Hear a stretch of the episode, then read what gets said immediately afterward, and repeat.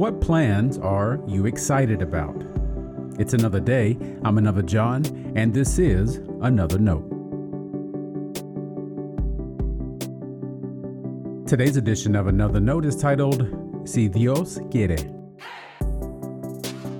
Our scripture reference today is James chapter 4, verses 13 through 17.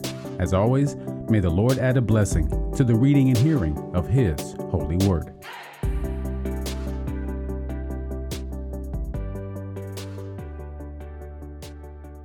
Come now, you who say, Today or tomorrow we will go to such and such a town and spend a year there, doing business and making money. Yet you do not even know what tomorrow will bring. What is your life? For you are a mist that appears for a little while and then vanishes. Instead, you ought to say, If the Lord wishes, we will live and do this or that. As it is, you boast in your arrogance. All such boasting is evil.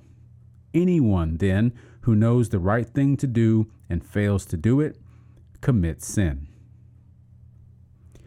This is the word of our Lord. Thanks be to God.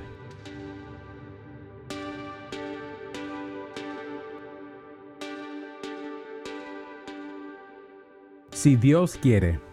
My grandma said that a lot. So much so you almost didn't notice it. Grandma, I'll be there to see you tomorrow.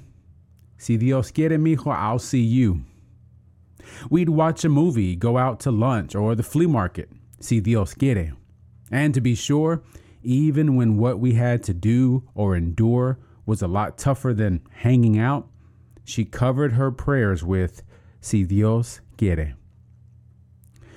Si Dios quiere means if the Lord wants. It comes from James 4:15. Depending on the translation you have, you might read if the Lord wants or if it's the Lord's will or even if Adonai wants it to happen.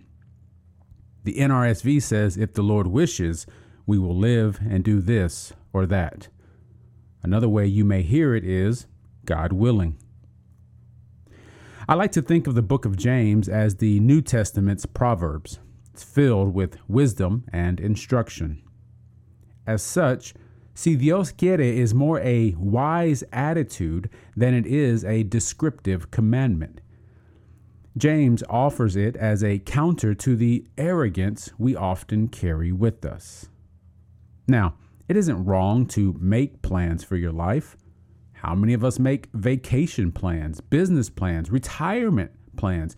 We even plan to go to church. The arrogance comes when we assume each day is coming to us. It also festers within us when our plans must come to fruition. How many people have to plan every detail of a trip or event? They'll confess at some point that need is more about control than planning. And there it is. My grandma was a simple person. She would have told you that. But she lived with the great wisdom to entrust her life to the Lord. Si Dios quiere frees us to trust God more. It helps us align our wisdom and skill to God's wisdom.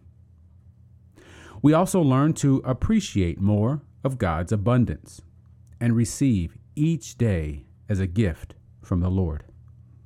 We may also find out God wants us to enjoy life more. Stay blessed. Now, before you go, let me make sure you know I love you and you are a blessing to me. Thanks for listening to another note. I hope it helps you live a life worthy of the calling you have received. Let me know if I can pray with you and help us reach others by sharing today's devotional or leaving a review wherever you listen as a podcast. And finally, make sure to check out the website at anotherjohn.com. God be with you.